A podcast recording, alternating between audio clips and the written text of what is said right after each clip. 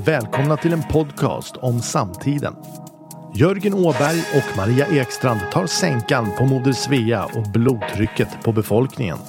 Däremellan kartlägger de både virus och bakterier ur ett demokratiskt perspektiv. Lyssna till Moder Svea, kropp och själ. En podcast om samtiden.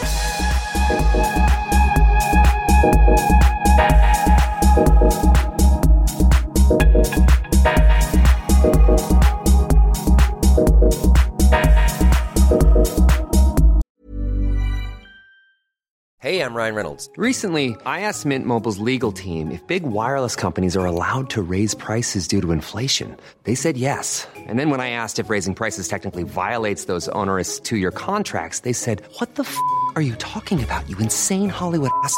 So to recap, we're cutting the price of Mint Unlimited from $30 a month to just $15 a month. Give it a try at mintmobile.com slash switch. $45 upfront for three months plus taxes and fees. Promo rate for new customers for limited time. Unlimited more than 40 gigabytes per month. Slows. Full terms at mintmobile.com. Hej Jörgen! Hej Maria. Har det hänt något sen sist? Det har, väl, det, det har hänt en hel del. Det känns som i dessa tider händer det saker hela tiden. Ja, berätta. Vad har du upplevt? Vi har ju bland annat sett eh, slutet på historien med Hanif Bali. Som är riksdagsman för Moderaterna som ju har fått haft en del anklagelser på sig. Och eh, nu har vi väl någonstans kommit i mål där vi fått reda på att eh, åklagarna fann att han inte var skyldig och kommer inte gå vidare med fallet. Eh, vilket ju då de andra advokaterna inte var nöjda med. Men eh, nu vet vi det och vi vet ju också att Hanif Bali kommer inte att ställa upp. Han kommer sitta kvar i riksdagen den här perioden, alltså fram till nästa höst. Men han kommer inte att ställa upp till omval eh, för fyra år till, vilket han väl hade tänkt sig. Mm. Men vad vet vi egentligen? För, för, för om vi tittar på hur media har framställt det här så är det som att åh, han har läst läxor med denna unga flicka då och sen så har han begärt bilder på henne ungefär som att om du skickar en bild på din mutta så ska jag lära dig multiplikationstabellen. Alltså det är väldigt slirigt eh, mellan raderna har man fått intryck av att det har varit. Men, men är det vad som har hänt tror vi? Vad vi, vet vi egentligen? Vi vet väl egentligen ganska lite om vad som har hänt. Hanif Bali var ju väldigt aktiv när det här kom ut och försökte bemöta det. Men jag vet egentligen inte vad det är han har bemött. Han har väl mer sagt att jag är oskyldig. Men vi vet inte oskyldig för vad då eller till vad då. Så att... ehm, men man får ju ana här att det är som vanligt i sådana här att historier är två olika historier. Det vill säga Hanif Bali ser på ett sätt och den här, hon är väl 17 år nu, den här, den här tjejen eller kvinnan, hon eh, ser det på ett annat sätt. Men det är intressant. För hur gammal är man när man är 17 år? Man, då är man ett år från myndig. Och jag tänker så här att på något sätt så håller vi på att förbarnsliga hela, alla våra ungdomar. Det vill säga, vi, vi, vi kan titta på straffrabatter för unga kriminella som då inte anses mogna nog att veta vad de har gjort. Inte, inte ens upp till 21 års ålder så vet de vad de har gjort. Men unga flickor, en 17-åring, har en lika stark sexuell drift som vilken 17-årig pojke som helst har. Och när vi gör dem till barn som inte förstår vad de gör så, så gör vi dem till våp. Alltså vi sätter, vi, vi omyndiga, de är ju omyndiga men i den meningen att de inte... Jag tror absolut att många 17-åringar vet vad de gör. De vet precis vad de gör i flörten, i spänningen. Och man vet ju också att yngre tjejer gärna går med äldre killar därför att de jämnåriga pojkarna är så bedrövligt omogna i förhållande till flickorna. Så vad är det egentligen, alltså vad är det egentligen som har... För det finns ju om man tittar på man kan ju också titta på ett helt annat perspektiv där man ser att många yngre idag blir ju tvungna att på andra sätt växa upp mycket snabbare. Eh, Jag tänker ibland eh, Ibland så ser man ju barnfamiljer där man som har barn som inte är så många år gamla som redan är små fröknar. Liksom, som, är, som nästan är utklädda med hela kittet och handväska också. De är inte gamla de här små tjejerna. Va? Så, på, så, på, så å ena sidan så försöker vi göra barnen vuxna rekord snabbt och snabbare och snabbare känns det som. Men sen när det gäller hur, man, hur de här barnen agerar så är det på något vis som att då är vi så extremt förlåtande. Då är det som att gör man någonting i unga år så ja, men man är så ung så att det spelar ingen roll. Vi vet ju inte i det här fallet vad som är sant när det gäller Hanif Bali, vad som är sant och vad som är falskt. Det kan ju vara så att den här, den här kvinnan faktiskt har tröttnat på honom. Det kan ju också vara att hon är väldigt besviken på honom och väljer att då gå ut och göra en sån här grej för att visa att det är hon som bestämmer. Vi vet ju egentligen ingenting. Vi vet ingenting. Men att, att då göra henne liten eller som ett våp som inte förstår vad hon gör. Alltså där vänder jag mig. Och, och jag tycker också att i, i, grunden så tycker jag att metoo, den revolutionen, att den var bra. Saken var bra. Eh, för det, är, det finns ingen kvinna, det finns ingen levande kvinna som inte har varit med om manligt förtryck flera gånger i veckan. Det är liksom mm. inte engångsföreteelser att någon tar dig på tuttan eller kommer med skamliga förslag eller säger Hörru du lilla Pullan, du, du har inte med det här att göra för det här begriper inte du. Alltså det är ju inte bara det att du blir utsatt eh, som person utan, utan också yrkesmässigt bortsorterad till förmån för killar. Det är, så, så därvidlag, det var bra. Men metoo spårade ju väldigt tidigt. Det blev en masshysteri. Uh, där jag tycker att eh, definitionen på vad som är eh, ett övergrepp eller en våldtäkt eller vad vi ska säga. Det, liksom, det, det håller på att glida iväg. Jag får ibland, därför att det är väldigt många unga killar idag, eller äldre också för den delen, som anklagas för att ha begått olika övergrepp. Och ibland får man känslan av att nej, men, de här två, de, de gick hem tillsammans och så hade de någon form av sex. Och och eh, efteråt så dumpade han henne eller var inte mer intresserad och hon blir sur. Och så går en månad eller två eller två år och sen, sen ska hon hämnas. Och den, då är vi ute på farliga vägar åt andra hållet tycker jag. Jag är helt enig. Jag är själv fascinerad av, av kvinnor som, som eh, som kommer fram med olika typer av anklagelser att det ofta sker. Och så var det ju också i det här fallet med Hanif Bali. Det är ju liksom inte dagen efter eller veckan efter eller ens månaden efter utan det är halvår, det är år efteråt. Det är när han tycker att hon kan multiplikationstabellen tillräckligt väl. Ja, nej men alltså det jag, ty, jag tycker det, i min värld tycker jag det sänker trovärdigheten faktiskt hos de som anmäler. Hos henne? Ja, generellt, alltså folk som kommer och anmäler. Och det, är, det ser vi även i, i andra sammanhang, både i Sverige och USA nu, att det är folk som, som liksom, ja det var någon som gjorde någonting 1982 och då ska man liksom se till att sona för det idag. Mm. Jag måste säga att jag kommer inte ihåg vad jag gjorde de flesta dagar 1982 och det tror jag så är det för de flesta av oss. Inte jag heller faktiskt. Men visst, man, man anmäler och det går långt. Och i vissa fall, alltså tittar vi på Harvey Weinstein så var väl det kanske för att det var så pågående under så många decennier. Mm. Så att då kan väl 1982 eh, inte vara, alltså vara rimligt att man tar upp också för att visa på ett ett, ett mönster. Ja, nu tog jag bara 1982 som ett exempel. Men det, det, jag tycker hela tiden man ser, kanske mer i USA än i Sverige, att det är fall som ligger väldigt, väldigt, väldigt långt tillbaka som helt plötsligt kommer upp. Men kommer du ihåg hur långt tillbaka det här fallet låg i, mellan, mellan händelse och, och anmälan mot Hanif Bali? Ja, det är mer än sex månader i vart fall. Jag tror de hade ju en eh, jag vet inte om man kan kalla det en relation, men de hade i vart fall, de umgicks under vad jag tror var, det är väl tre, eller det var väl i vart fall tre eller fyra möten som, som är aktuella för det här. Och det var ju under en längre tidsperiod. Då pratar vi kanske sex månader, tolv månader eller någonting. Ehm, men den här sista grejerna som, som den här kvinnan påstår skulle ha hänt, det tror jag det ligger mer än sex månader tillbaka. Jag tror det inträffade förra hösten, alltså 2020. Det är lång tid. Då kommer psykologer och, och eh, feminister och säga att ja, men, eh, det finns, man är i chocktillstånd så länge och därför så... Har... Ja, och det köper jag fullständigt till en viss del. Men jag, ty jag tycker samtidigt att då, lika väl som det finns psykologer och feminister finns det också minnesforskare och andra. Och jag undrar faktiskt hur mycket man rimligen kan komma ihåg när, man går, när, när det går tid efter. För det är väl också en del av läkningsprocesser. Det sker, det sker många saker i kroppen när sånt här händer mentalt. Och det gör ju också att man kanske inte kommer ihåg vissa saker mer än man kommer ihåg andra. Känslor kommer att påverka en i takt med att tiden går. Mm. Det vill säga, det som hände kändes inte bra i magen. Och efterhand så har det vuxit till en katastrof. Och ditt eget obehag över vad som har hänt blir bara större och större.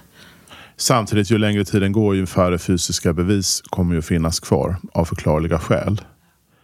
Så jag tänker de som anmäler det här direkt efter borde ju också ha en betydligt bättre sits juridiskt. Att de personerna faktiskt kan påvisa att det har hänt någonting.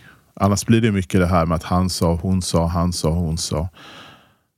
Ja, för vi har ju, det talas om två bilder varav åklagaren har sett en och det är ingen nakenbild och vad jag förstår inte heller någon sexuell posering. Nej. Liksom så.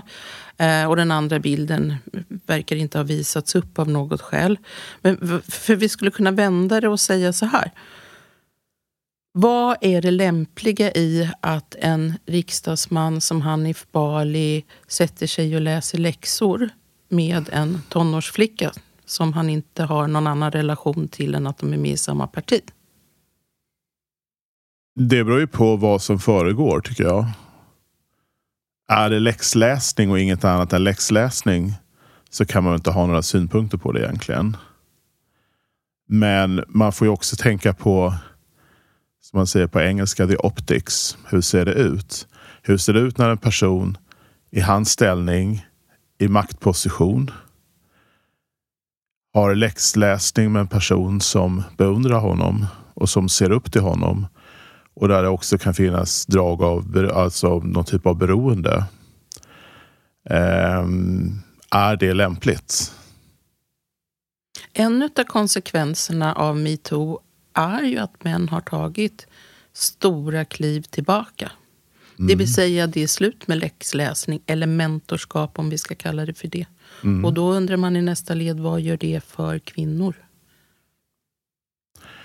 Ja men där finns det väl någonting, alltså även om de allra flesta av oss skulle nog säga att metoo har varit bra och har gett mycket gott så tror jag också man får vara så pass klarsynt att man inser att allt har inte blivit och kommer inte bli bättre på grund av metoo därför att det finns också ett pris att betala. Det vill säga att de som faktiskt sköter sig de, i de fall där det faktiskt finns en lite äldre man som hjälper en yngre kvinna med läx, läxläsning. Det kommer inte vara så många män som kommer vilja ställa upp på det framöver. För varje sån här historia som kommer ut så tror jag många kommer känna att nej, jag är inte beredd att ta den risken. Och det är också ett pris att betala. Alltså jag hade en styrelseordförande länge, många år när jag drev företag med anställda och så. Eh, som då var vice vd på ett börsnoterat eh, företag, stort jättebolag i Sverige. Och han startade någon slags eh, process för yngre tjejer på det här bolaget. För att han sa så här. Om, om vi saknar kvinnor i styrelserummen så måste vi börja hjälpa kvinnor i början av deras karriärer och förutom att han skapade olika liksom plattformar och grupper och så vidare där de fick ledarutveckling och utbildning på andra sätt och vis så såg han till att man kunde välja som förmån så kunde man inte bara välja förmånsbil utan man kunde välja städhjälp och barnpassning och lite annat mm. sånt också. Ja. Och givet då att det här projektet drog igång som ju liksom blev väldigt applåderat så undrar jag om han nu har han pensionär sedan jättemånga år tillbaka, men om, om han skulle ha vågat göra ett sånt projekt idag? Mm. Det jag, kan man ju undra, alltså, jag förstår din tveksamhet. För det, den, det skapar ju också en miljö där det kommer att vara färre personer som är beredda att ta chanser. För man vet därför att man vet att bestraffningen, risken att bestraffas, även om man inte är skyldig, finns där.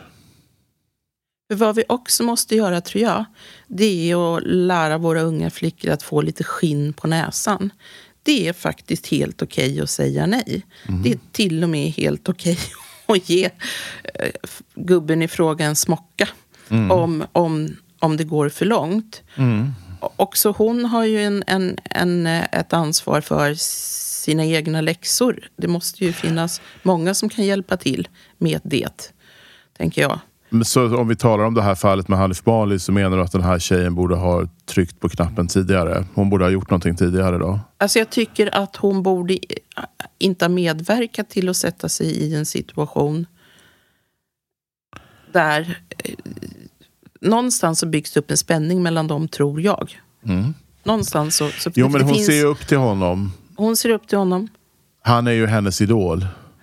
Men det är inte så att flickor behöver finna sig i någonting. Och det är inte så att det är riskfritt att gå hem till en främmande man efter en natt på ett diskotek. Jag vet inte ens om det finns diskotek längre. Så gammal är jag. Men vi säger en nattklubb då. De har öppnat igen. Har de... Kallas det för diskotek fortfarande? Det är en annan fråga. Jag har inte dansat på hundra år känns det som. Utom hemma i köket. Men det vill säga att följer du med någon hem så, så är du ju i, du sätter dig i en utsatt position. Och det kan vara världens hyggligaste kille som gör varm och boj och, och, och, och bäddar i soffan åt dig. Och så eh, händer inget mer och så blir ni världens godaste kompisar eller så växer det långsamt fram en förälskelse. Men i, i den sekund som du väljer att följa med någon till dennes bostad så har du ju också förlorat en del utav kontrollen. Ja, det är ju det här med att det är ju ett... Och det kanske man på något vis i det här eh, sammanhanget på något vis glömmer bort helt enkelt. I det här curlande samhället vi lever i så är det på något vis som att, att det ansvaret inte finns. För vi, vi kommer in på det här med vad är det lämpligt, vad är det lämpligt för män att göra utan att göra avkall på att Nej, men det är okej, jag ställer upp här, jag är mentor, jag, jag, jag tycker det här är en begåvad ung person som jag vill hjälpa fram. Ja. Var, var säger vi att gränsen går? Ja, alltså det där är ju, det är ju en fråga om omdöme. Eh, Just i det här fallet så eh, är ju Hanif Bali en, får man väl ändå säga, en ganska omstridd person. Frågan är om man ska, eh, så att säga, om det är lämpligt för en sån person att hjälpa till med läxor eller med annat med personer som är av det motsatta könet som är 15-20 år yngre. Frågan är ju liksom, är det, är det smart? Det kan ju vara så att det finns de bästa intentioner. Och då, så det är på något vis det är hårt att säga nej, det ska han inte göra. Samtidigt så är man en utsatt person som själv har ganska hög svansföring, vilket jag nog skulle tycka att eh, Hanif Bali har. Då får man ju också kanske ta sig en extra funderare. Är det här verkligen smart?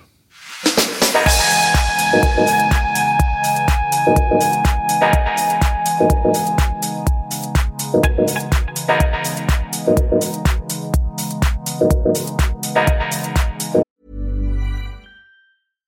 I'm Ryan Reynolds. Recently, I asked Mint Mobile's legal team if big wireless companies are allowed to raise prices due to inflation. They said yes. And then when I asked if raising prices technically violates those onerous two year contracts, they said, What the f are you talking about, you insane Hollywood ass? F- So to recap, we're cutting the price of Mint Unlimited from $30 a month to just $15 a month. Give it a try at mintmobile.com slash switch. $45 upfront for three months plus taxes and fees. Promo for new customers for limited time. Unlimited more than 40 gigabytes per month. Slows. Full terms at mintmobile.com. Millions of people have lost weight with personalized plans from Noom, like Evan, who can't stand salads and still lost 50 pounds. Salads, generally, for most people, are the easy button, right? For me, that wasn't an option. I never really was a salad guy. That's just not who I am. But Noom worked for me. Get your personalized plan today at Noom.com. Real Noom user compensated to provide their story. In four weeks, the typical Noom user can expect to lose one to two pounds per week. Individual results may vary.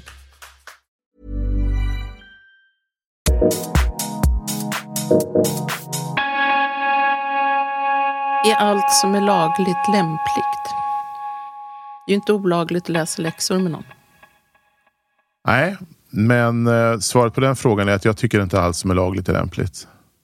Och där får vi också på något sätt ett, ett fördömande. Eh, det handlar ju inte bara om sex egentligen. Nej. Vad är okej och vad är inte okej att göra? Men vad kan vi ta något exempel? Är, är det okej att be mm, bjuda ut en kollega på lunch och be henne att ha en röd klänning på sig? Ja, det kan man ju undra. Jag jobbade själv för ett antal år sedan på ett företag där eh, där den kvinnliga personalen inte fick ha röda skor för att den högsta chefen tyckte inte det var snyggt. Men eh, för att återgå till din fråga så... Eh, Är det sant? Det är absolut sant. Vad gjorde du då? Jag, jag, jag var inte på den avdelningen men, men det var liksom så var det. Det, det. det var den här chefen hade synpunkter på, på personalens klädsel och han tyckte att det var eh, han, tyckte, han gillade en mer konservativ klädsel och tyckte inte att röda skor hade på ett eh, snyggt kontor att göra. Så det var inte liksom maktutövning och härskarteknik bara? Det vet jag inte. Det är, väl, det, är väl, det är klart att det är väl en viss... Liksom, det är ju ett sätt att visa sin makt när man går in i en sån... När man väljer att ta en sån strid. För på det företaget fanns det ju viktigare saker att diskutera än än de kvinnliga anställdas eh, färgval när det, kom, när det gäller skor. Det får man ju inse. Va? Alltså jag har också haft en sån chef. Han samlade ihop hela företaget till någon slags kick-off på temat att vi ska lära oss att klä oss bättre och mer näringslivsriktigt, eh, mera businessdräkter. Och själv så anländer han till den här kick-offen i lusekofta, kortbyxor och ätandes på en storstrut. Och då är det ju så att man, alltså, högsta chef är norm. Mm. Kommer högsta chefen i kortbyxor och lusekofta och äter på storstrut så kommer personalen också att tycka att det är okej att göra det. Ja, man ska nog inte om man har den outfiten ha synpunkter på, om andra, på hur andra är klädda. Att de inte har tillräckligt mycket dräkter. Nej, precis. Och mig sa han en gång, för jag hade bara svarta dräkter på den tiden. Så, så sa han en gång att när, när Maria ska spralla till det så har hon på sig någonting grått. Ja, jo, det är fascinerande hur mycket, mycket en del personer uppmärksammar sådana saker. Jag tycker nog att vi eh, kan ha moraliska krav på varandra. Absolut, absolut.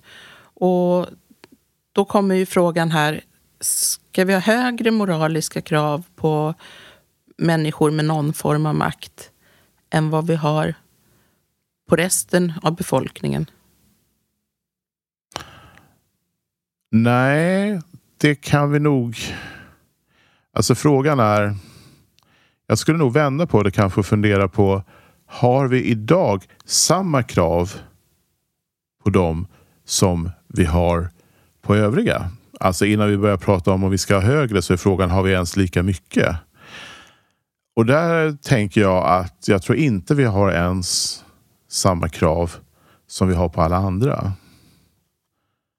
Så att, jag, att, att ha högre krav, det skulle, jag skulle inte ha något emot det. Men jag tror först vi måste fixa att de kommer upp på en nivå där vi håller dem ansvariga som vi håller an, övriga människor i vår omgivning ansvariga. Och det tycker inte jag sker idag. Berätta, hur tänker du då? Nej, men alltså jag, jag kommer ju utsökt att tänka på det vi har, vi har varit med om den sista, det sista året, ett och ett halvt åren med corona. Där det finns personer som sitter på höga poster som har mycket synpunkter på både det ena och det andra och som gärna berättar för folk hur de anser att saker och ting ska ske. Sen är de själva ute och eh, antingen flyger till Kanarieöarna eller köper rakapparater eller annat.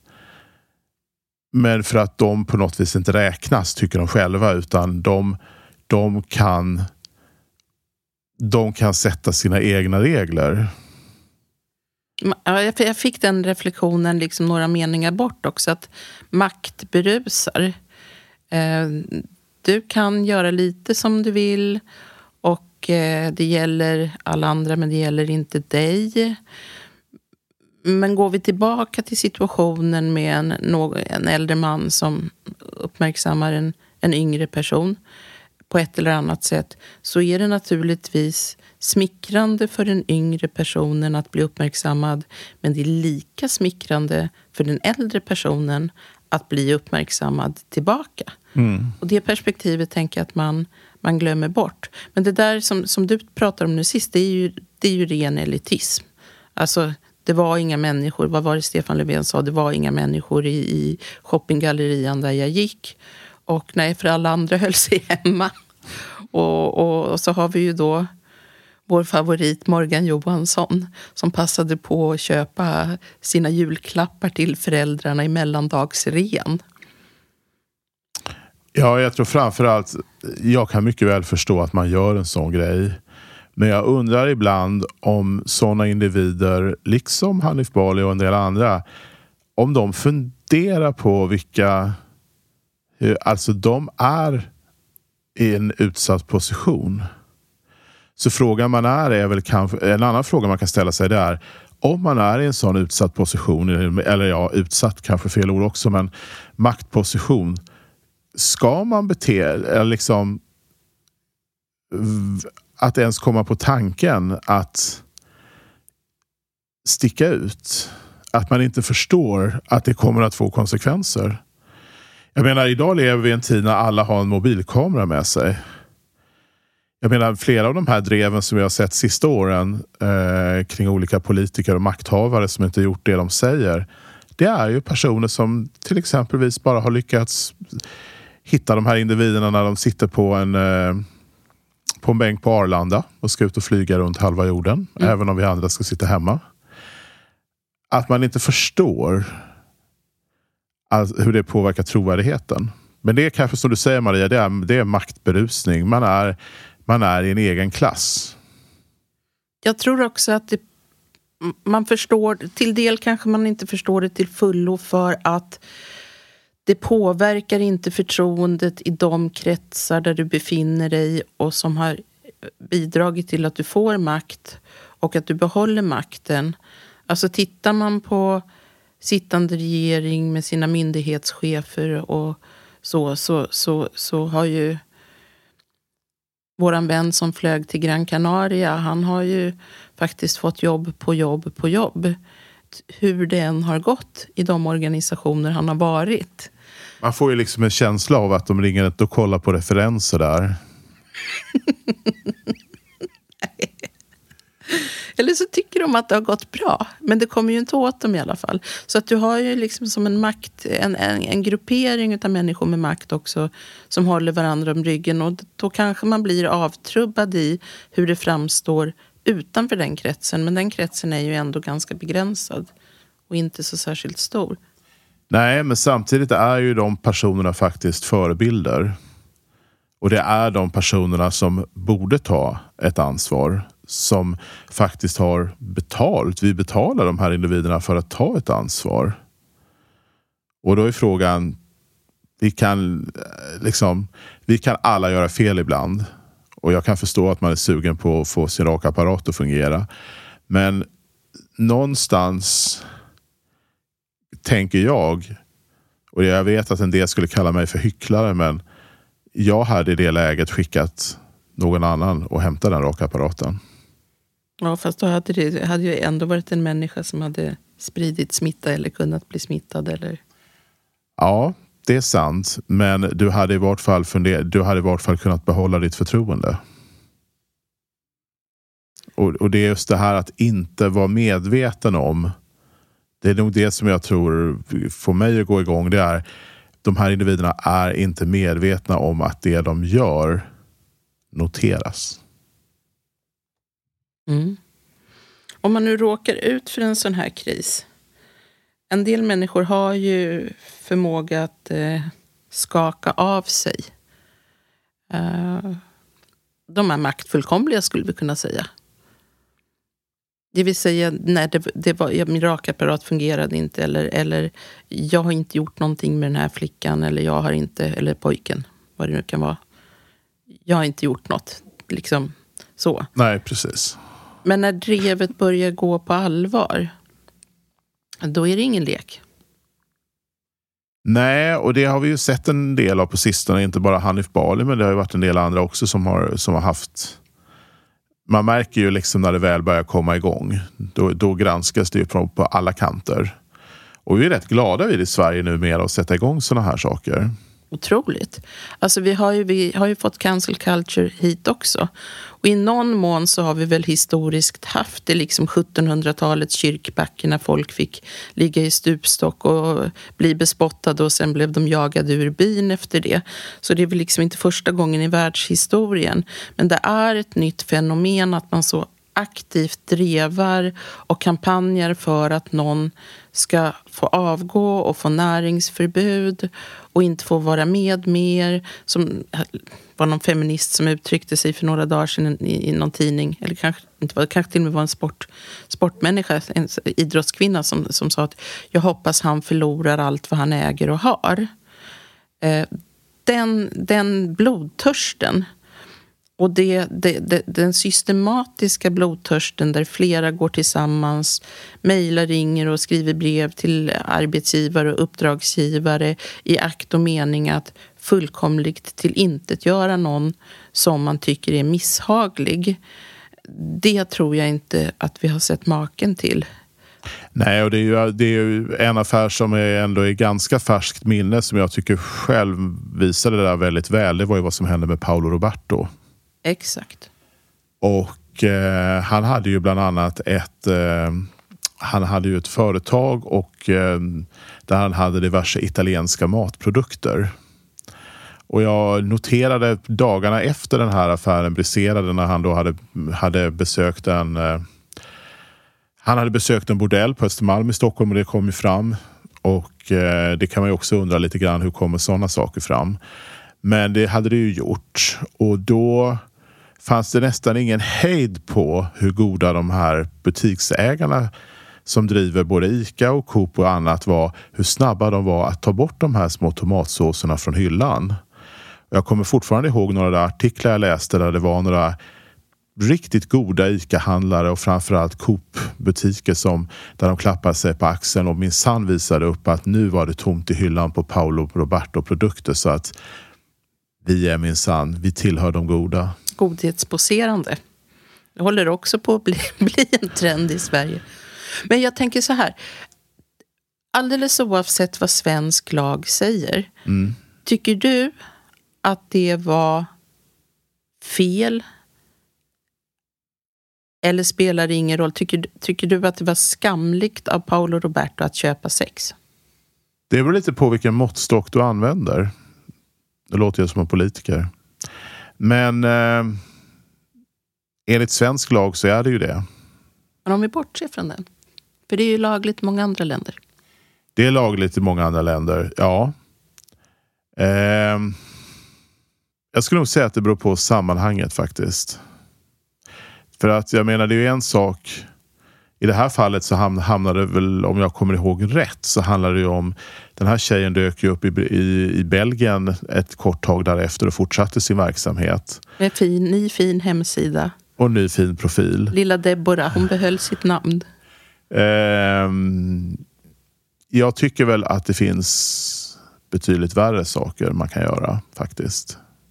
För jag tänker så här, jag är med jämna mellanrum i Schweiz. Jag har en, en dotter, hennes familj där, så jag har, har orsak att åka dit och hälsa på. Och så var det vid något tillfälle när jag bodde på hotell.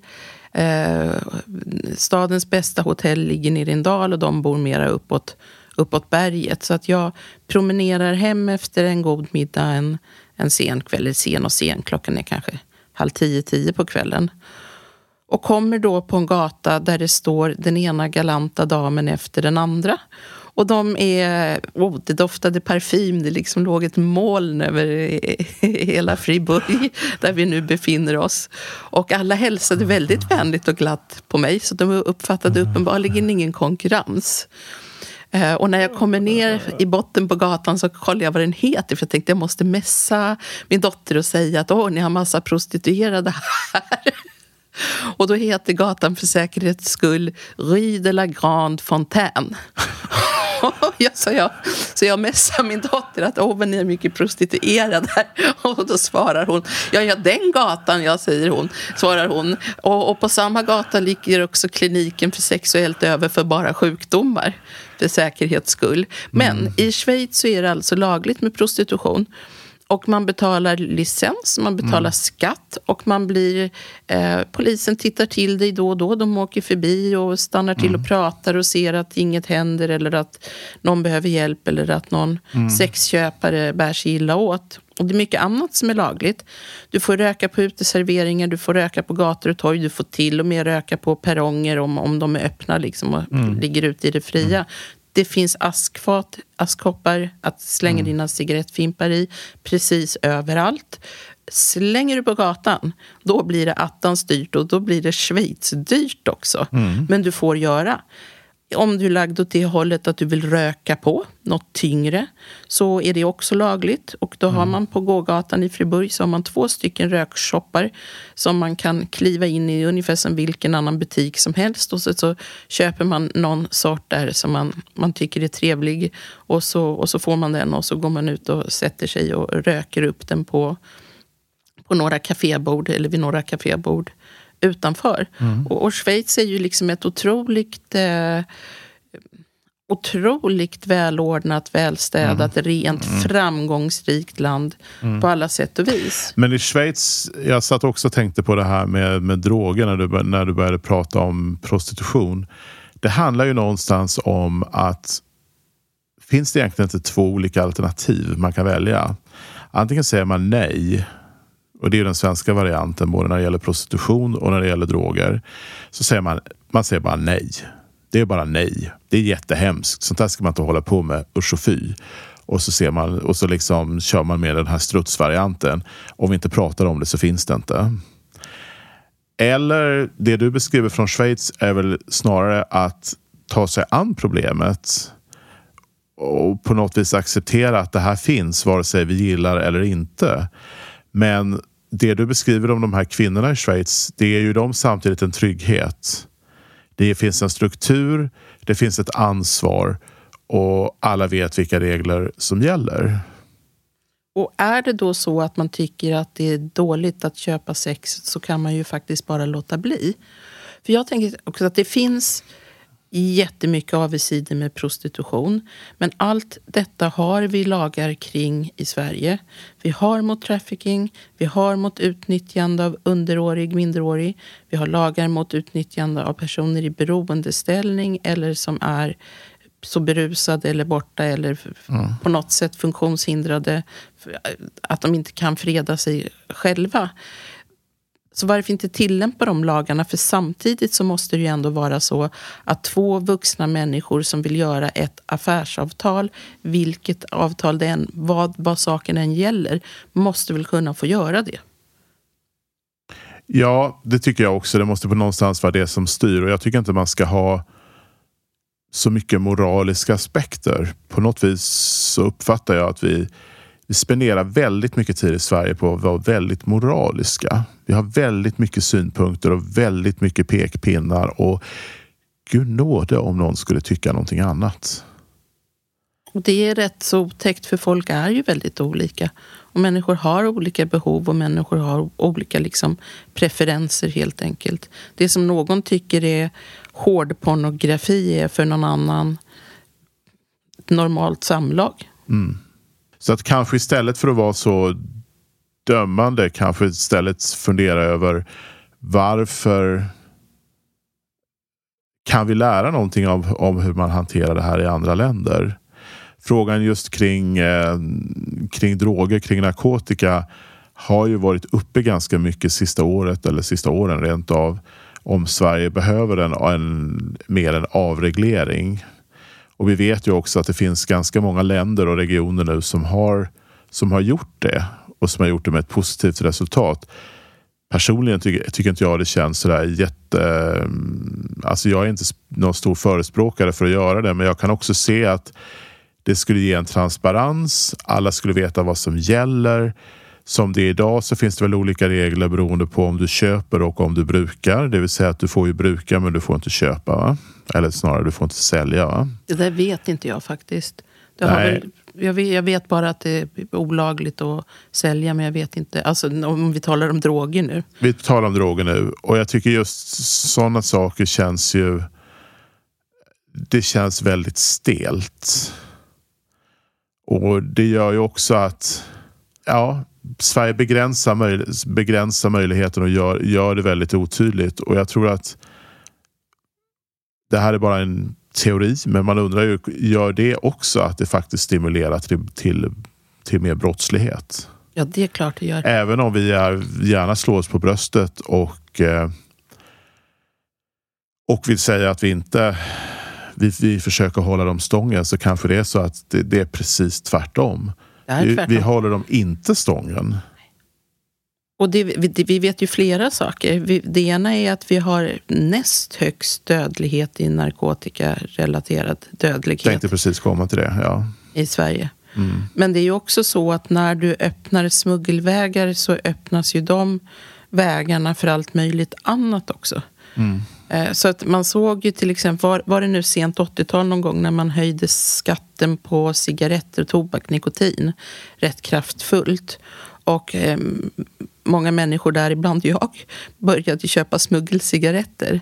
Men med det så kom ju också mera sprit, det kom mer narkotika, det, trafficking en ökade säkert. Alltså det, det finns forskning på det här som visar det att kör du upp de motorvägarna av, av smuggelgods till Sverige så är det liksom inte bara de där cigaretterna som man så gärna vill att folk ska sluta med eh, som, som, som kommer in i landet.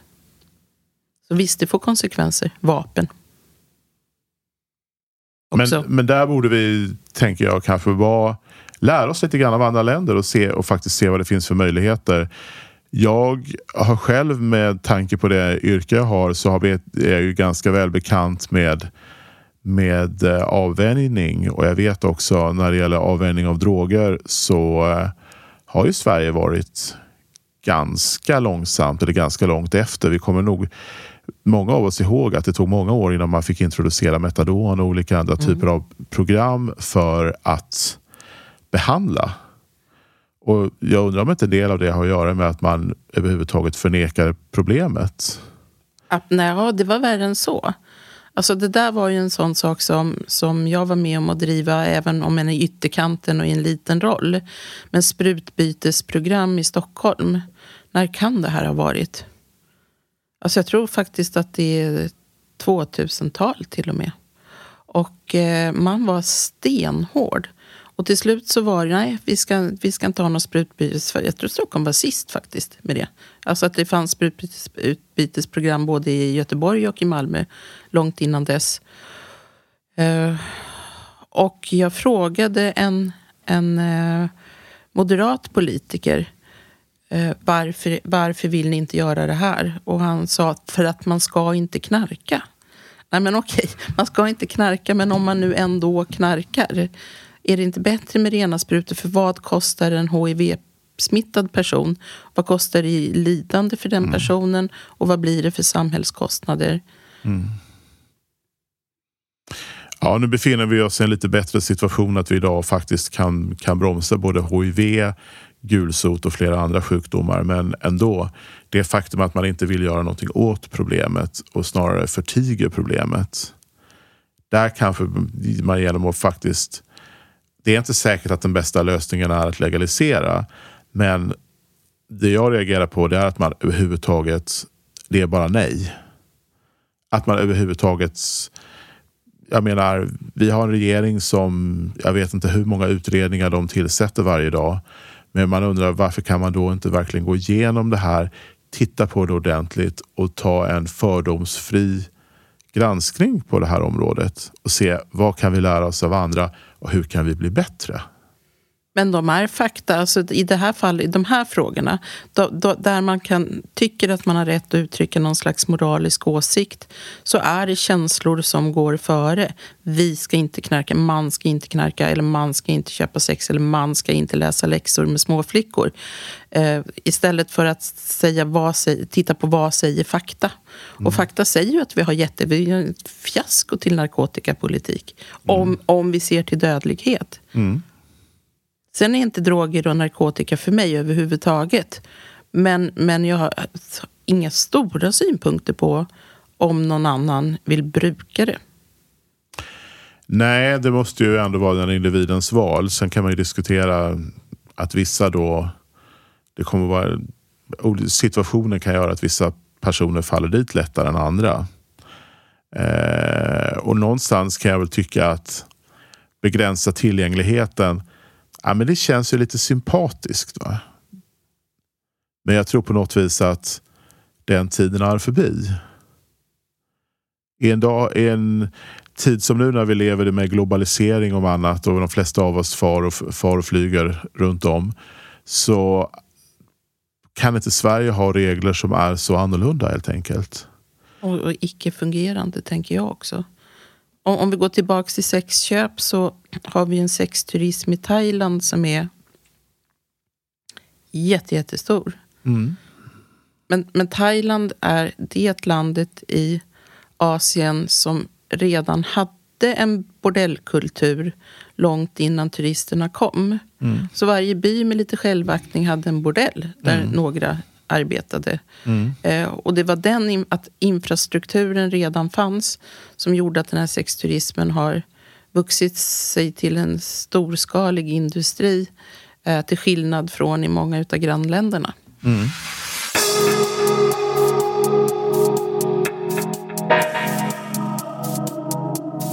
Maria, jag ser här, det, det blir som det blir ibland när man diskuterar saker som man är, där man är passionerad och engagerad. Men jag ser att vår tid håller på att rinna ut för idag. Så att eh, du kanske vill berätta lite grann om hur vi tänker gå vidare? Ja, vi har massor kvar att prata om.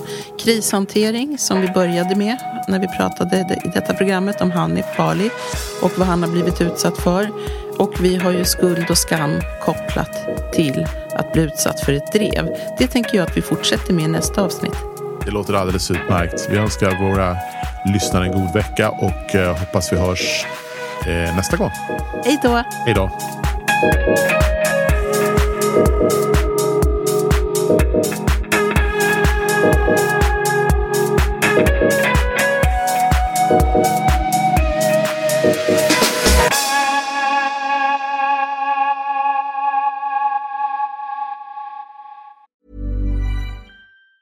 Tired of ads barging into your favorite news podcasts?